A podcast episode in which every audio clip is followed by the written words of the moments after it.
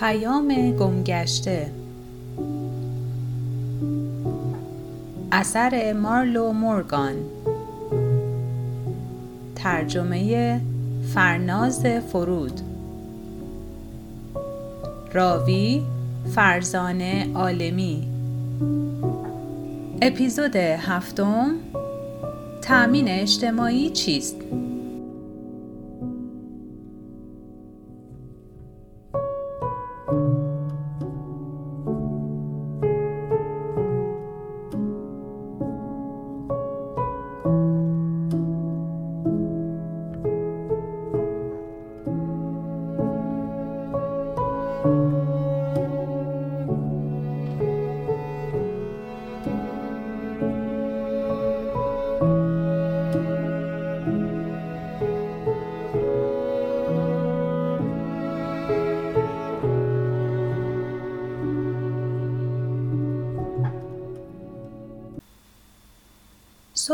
پیش از تابش آفتاب با سر و صدای افرادی که وسایل مختصر شب پیش را جمعآوری می کردن بیدار شدم.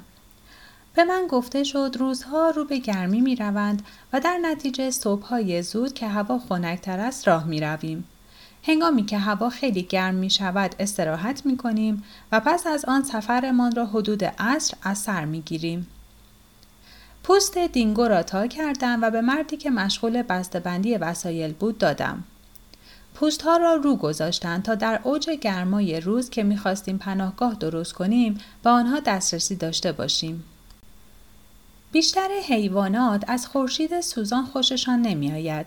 فقط مارمولک ها، انکبوت ها و مگس های بیابانی در دمای بالای 40 درجه هوشیار و فعال هستند.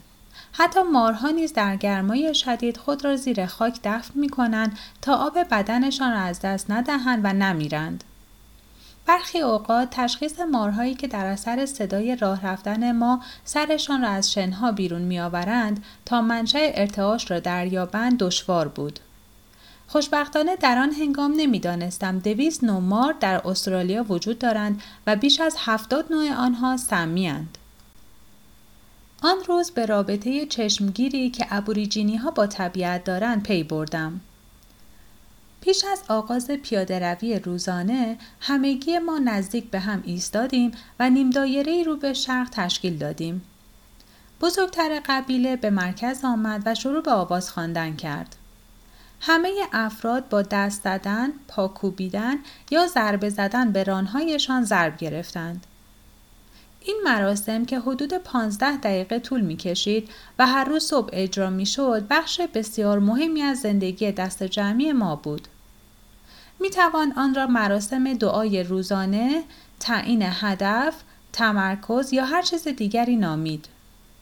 این افراد معتقد هستند که تمام چیزهای روی زمین بنا به دلایلی وجود دارند و هر چیز هدفی دارد. هیچ پیش آمد و موجود نامناسب یا تصادفی وجود ندارد. فقط سوء تفاهم ها و رازهایی که هنوز برای بشر فانی قابل درک نیست وجود دارند. هدف زندگی گیاهی تغذیه حیوانات و انسانها، پابرجا نگه داشتن خاک، افزایش زیبایی و متعادل کردن جو است. به من گفتند که گیاهان و درختها در سکوت برای ما انسانها آواز می‌خوانند و تنها تقاضایشان از ما آن است که برایشان آواز بخوانیم. ذهن علمی من بیدرنگ این عبارت را به صورت تبادل اکسیژن و دیوکسید کربن ترجمه کرد. هدف اصلی حیوان تغذیه انسانها نیست اما در مواردی ضروری این وظیفه را میپذیرد. هدف حیوان آن است که جو را متعادل نگاه دارد و همراه و آموزگار عملی انسان باشد. بنابراین هر روز صبح قبیله فکر و پیامی برای حیوانات و گیاهانی که در پیش رو داشتیم میفرستاد. آنها می‌گفتند ما از مسیر شما عبور می کنیم. ما می آییم تا هدف وجود شما را محترم بشماریم. گیاهان و حیوانات خود توافق می کنند که کدام یک از آنها انتخاب شوند. قبیله مردم حقیقی هیچگاه بدون غذا نمی ماند. همواره هستی به سخنان ذهنی آنها پاسخ می دهد. ایشان باور دارند که جهان مکان وفور و تنوع است. همان گونه که ممکن است من و شما دور هم جمع بشویم به پیانو نواختن شخصی گوش بدهیم و استعداد و تلاش او را محترم بشماریم. آنها صادقانه همین رفتار را با همه موجودات هستی دارند. اگر ماری سر راه ما پدیدار می‌شد شکی نبود که برای فراهم آوردن غذای ما خود را به آنجا رسانده. غذای روزانه بخش بسیار مهمی از جشن شبانه امان بود. آموختم که پدیدار شدن غذا امری بدیهی شمرده نمی شود. ابتدا آن را درخواست می کردند. همواره انتظار داشتند که پدیدار شود و وقتی پدیدار می شد همیشه با سپاسگزاری آن را دریافت و صادقانه از آن تشکر می کردند. افراد قبیله هر روز خود را با شکرگزاری از آن یگانه به مناسبت وجود آن روز خودشان، دوستانشان و جهان آغاز می کنند. برخی اوقات درخواست های مشخصی دارند اما همواره خواسته خود را با این عبارت همراه می کنند. اگر بالاترین خیر من و بالاترین خیر تمام هستی در همه جا در این است پس از گرد همایی صبحگاهی سعی کردم اوتا را پیدا کنم و به او بگویم که وقت آن رسیده که مرا به جیب بازگرداند. اما هیچ جا او را ندیدم. سرانجام پذیرفتم که می توانم این وضعیت را یک روز دیگر هم تحمل کنم. قبیله هیچ آزوقه به همراه نداشت. این افراد هیچ محصولی کشت و برداشت نمی کردند. آنها در صحرای سوزان استرالیا راه می رفتن و می دانستند هر روز موهبت های سخاوتمندانه هستی را دریافت خواهند کرد. هستی هیچگاه آنان را ناامید نکرده بود. روز اول صبحانه نخوردیم و من متوجه شدم که این عادت معمول آنهاست. برخی اوقات چپ هنگام غذا می خوردیم و کاری به موقعیت خورشید نداشتیم. بسیاری از مواقع هم لقمه اینجا و لقمه آنجا می خوردیم و یک وعده غذا رو به طور کامل نمی خوردیم. چند کیسه آب با خود حمل می کردیم. این کیسه ها از مسانه حیوانات درست شده بود.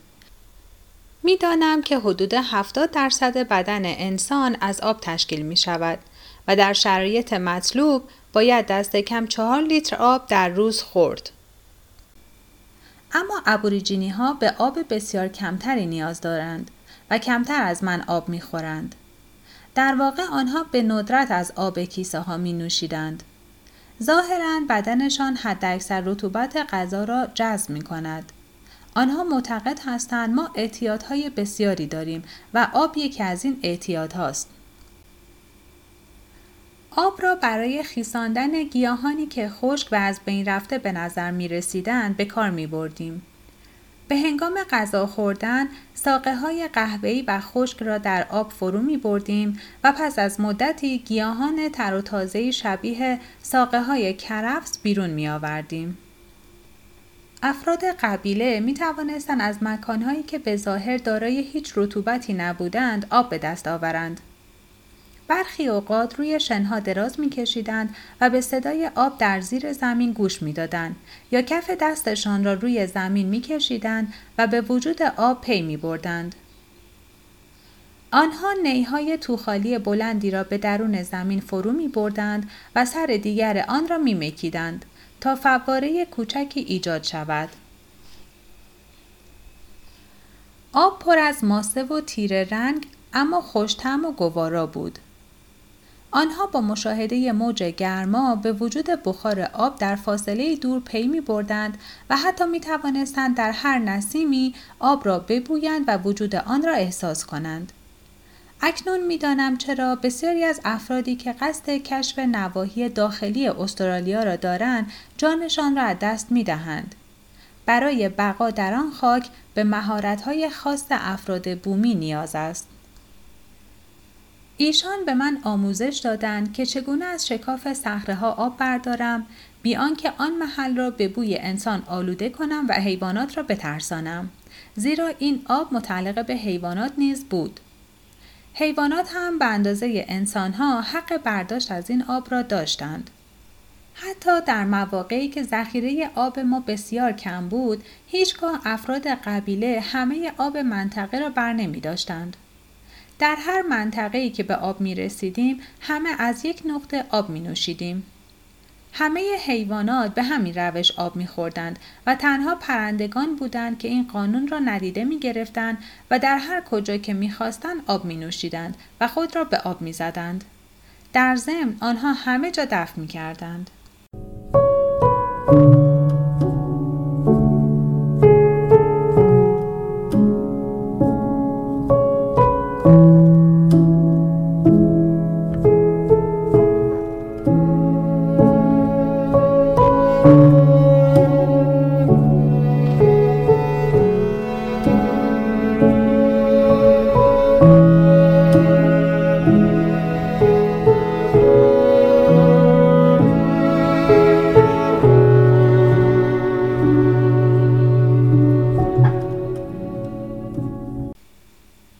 قبیله با نگریستن به زمین می توانستند بگویند چه حیواناتی در آن نزدیکی بودند.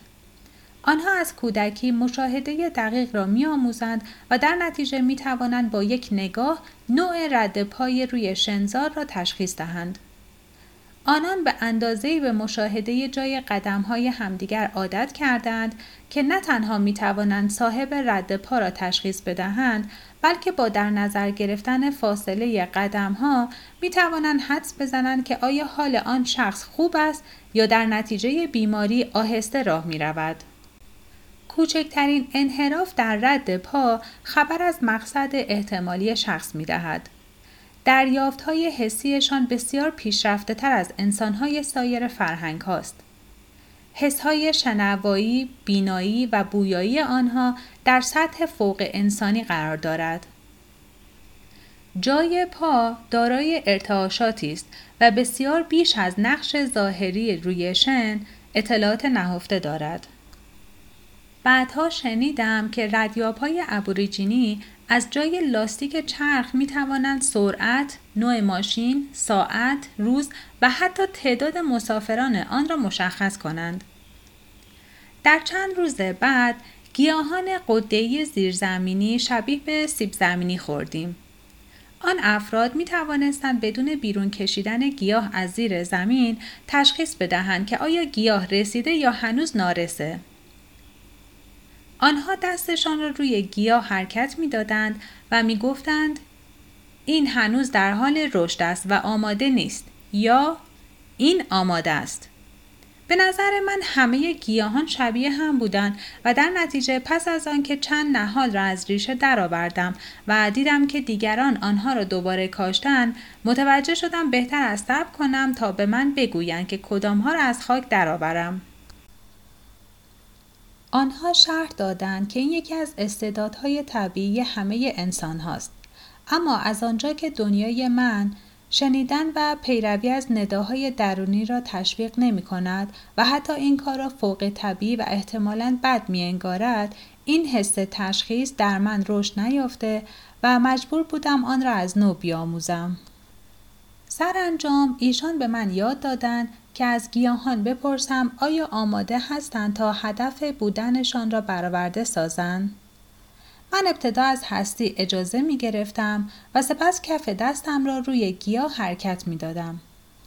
گاهی احساس گرما می کردم و گاه هنگامی که دستم روی گیاه رسیده قرار داشت انگشتانم بی اختیار منقبض می شد. پس از این یادگیری احساس کردم خیلی بیشتر از قبل نزد قبیله پذیرفته شدم. به نظر می رسید که این یادگیری نشان می‌داد کمی کمتر گمگشته هستم و می توانم به تدریج حقیقی تر بشوم. مهم بود که هیچگاه تمامی گیاهان یک محل را مصرف نکنیم. تعدادی از آنها را باقی میگذاشتیم تا رشد کنند و تکثیر یابند. افراد قبیله به طرز شگفت آوری نسبت به آنچه آنها ترانه یا نوای بی صدای خاک مینامند هوشیار هستند. آنها می توانند داده های محیط را احساس، درک و سپس آگاهانه عمل کنند. انگار نوعی گیرنده کوچک آسمانی داشتند که پیامهای هستی را با آن دریافت می کردند. در یکی از روزهای نخست بر بستر خشک یک دریاچه راه رفتیم. بریدگی های نامنظم و پهن با لبه های تاب خورده در سطح زمین به چشم می‌خورد. چند زن مقداری از خاک سفید آنجا را جمع و بعد آن را سابیدند و پودر رنگ تهیه کردند. زنها چوبهای بلندی در دست داشتند که در خاک سخت رس فرو می بردند. حدود یک متر زیر زمین نمناک بود و آنها گلوله های کوچک گلی از آنجا بیرون آوردند. پس از پاک شدن گل از روی گلوله با تعجب دیدم که هر گلوله یک قورباغه است. ظاهرا قورباغه ها با فرو رفتن به زیر زمین خود را از خطر از دست دادن آب بدن نجات می دهند. قورباغه های کباب شده هنوز به اندازه کافی رطوبت داشتند و مزه سینه مرغ می‌دادند. در طی چند ماه بعد غذاهای گوناگونی در برابر ما ظاهر شد و ما در جشن و شوکگذاری روزانه از هستی آنها را محترم شمردیم. در این مدت کانگورو، اسب وحشی، مارمولک، مار، حشره، کرم، مورچه، موریانه، مورچه خار، پرنده، ماهی، دانه ها، میوه ها و گیاهان متعددی خوردیم. ما حتی تمسا هم خوردیم. صبح روز نخست یکی از زنان به نزد من آمد. او ریسمان کثیفی را از سرش باز کرد و موهای مرا با آن بست. نام آن زن زن روح بود. نمی‌دانستم او از نظر روحی با چه کسی مربوط است اما پس از آن که با هم صمیمی شدیم به این نتیجه رسیدم که با من رابطه دارد. من شمارش روزها، هفته ها و به طور کلی زمان را از دست دادم و از تلاش و درخواست برای بازگردانده شدن به جیب ناامید شدم. بی نتیجه به نظر می رسید و به علاوه رویداد جدیدی در حال شکلگیری بود. آنها نقشه ای داشتند اما روشن بود که در این مقطع اجازه نداشتم بدانم چه برنامه در پیش است. پیوسته توان، واکنش ها و اعتقادات من مورد آزمایش قرار می گرفت اما نمی‌دانستم چرا. پرسیدم آنها که نمی‌خوانند و نمی نویسند چگونه به من نمره می دهند و کارنامه من چه شکلی خواهد داشت؟ بعضی روزها شنها چنان داغ بودند که واقعا می توانستم صدای پاهایم را بشنوم. پاهایم مانند همبرگر در مایتابه جلز و ولز می کردند.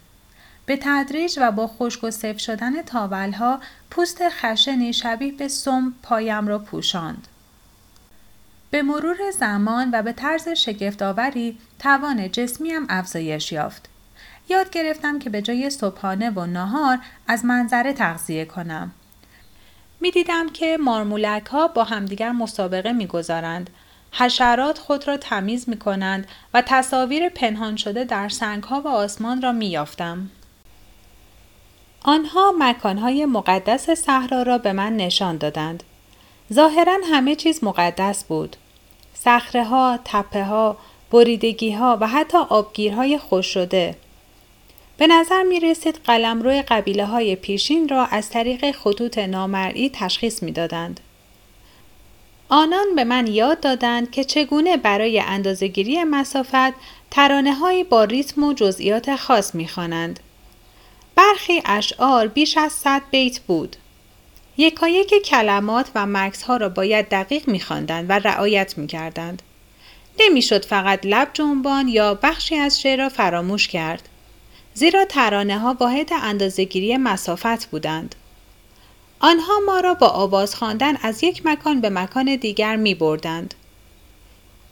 این ترانه ها مرا به یاد شیوهی که یکی از دوستان نابینایم برای اندازهگیری ابدا کرده انداخت. افراد قبیله از زبان مکتوب دوری گزیدند زیرا از نظر آنها نوشتن نیروی حافظه را ضعیف می کند. با تمرین یادآوری حافظه نیرومند باقی می ماند. روزهای پیاپی آسمان آبی رنگ و بدون اب باقی ماند. باستاب نور شدید نیمروز بر شنها موجب خستگی و در ضمن تقویت چشمانم شده بود. می توانستم چیزهایی را ببینم که پیشتر نمی دیدم. به تدریج به اهمیت امور پی بردم و دیگر آنها را بدیهی نمی شمردم. سرزنده شدن پس از خواب شبانه، رفع تشنگی با نوشیدن چند جرعه آب و مزه های گوناگونی که با زبانم می چشیدم همگی برایم با ارزش بودند. همیشه به من گفته بودند که به فکر تأمین آیندم باشم. برای مقابله با تورم راههایی بیابم، ملک بخرم و پسنداز کنم. اما در اینجا تنها امنیت ما چرخه دائمی طلوع و غروب خورشید بود. برایم شگفت آور بود که افرادی که بنابر معیارهای من کمترین تأمین را داشتند مبتلا به زخم معده، فشار خون یا بیماری های قلبی نبودند. به تدریج در عجیبترین مناظر زیبایی و وحدت همه اجزای زندگی را می دیدم. یک دسته شاید حدود دیویس عدد مار به قطر شست دستم دیدم که در هم میلولیدند. همیشه از مار بدم می آمد اما این بار آنها را به صورت موجوداتی می دیدم که برای حفظ تعادل طبیعت و ادامه زندگی مسافران ضروری هستند و متوجه شدم که چرا به رغم دوست داشتنی نبودن در دین و هنر گنجانده شدند. حتی فکرش را هم نمی کردم که ممکن است روزی مشتاق خوردن کباب مار بشوم چه رسد به مار خام اما چنین روزی پیش آمد. به تدریج آموختم که آب موجود در خوراک چه اندازه با ارزش است. در ماهایی که گذشت با سرما و گرمای شدید روبرو شدم. شب نخست پوستی را که به من داده بودند به جای تشک به کار بردم. اما هنگامی که شبها سرد شدند آن را پتو کردم. بیشتر افراد قبیله بی هیچ زیراندازی روی زمین و در آغوش همدیگر میخوابیدند. آنها برای گرما بیشتر به بدن همدیگر متکی بودند تا شعله های آتش. اما در شبهای بسیار سرد چند گله آتش درست می کردند. در گذشته آنها با دینگوهای اهلی سفر می کردند. دینگوها در شکار به ایشان یاری می دادند و همراه خوبی بودند و در شبهای سرد گرمشان می کردند. چند شب به شکل خاصی دایره روی زمین خوابیدیم. به این ترتیب از رواندازهایمان استفاده بهتری می کردیم و در ضمن گرمای بدنمان بهتر حفظ و به همدیگر منتقل می شد. شیارهایی در زمین حفر کردیم یک لایه زغال سوزان در آنها جا دادیم و سپس روی زغالها را با آن شن پوشاندیم. نیمی از پوستها را زیرمان انداختیم و نیم دیگر را رویمان پاهایمان در مرکز دایره به هم متصل بود. به یادم که شبی چانم را روی دستم گذاشتم و به بیکرانگی آسمان بالای سرم نگریستم. ذات این مردم پرمهر، خالص، معصوم و اجاباور را که در پیرامونم بودند احساس می کردم. این روحهایی که به شکل گل مینا روی زمین حلقه زده بودند و در میان هر دو نفر آنها آتش کوچکی برپا بود چه منظره زیبایی برای ناظران آسمانی شک داده بودند ظاهرا فقط نوک پاهای آنها در تماس با همدیگر بود اما روز به روز بیشتر متوجه می شدم که چگونه آگاهی آنها همواره در تماس با آگاهی کیهانی بوده است به تدریج میفهمیدم که چرا آنها با همه وجود و صادقانه احساس می‌کردن من یک گمگشته هستم و من هم با تمام وجود و صادقانه از فرصتی که برای بیدار شدن به من می‌دادند سپاسگزار بودم. Thank you.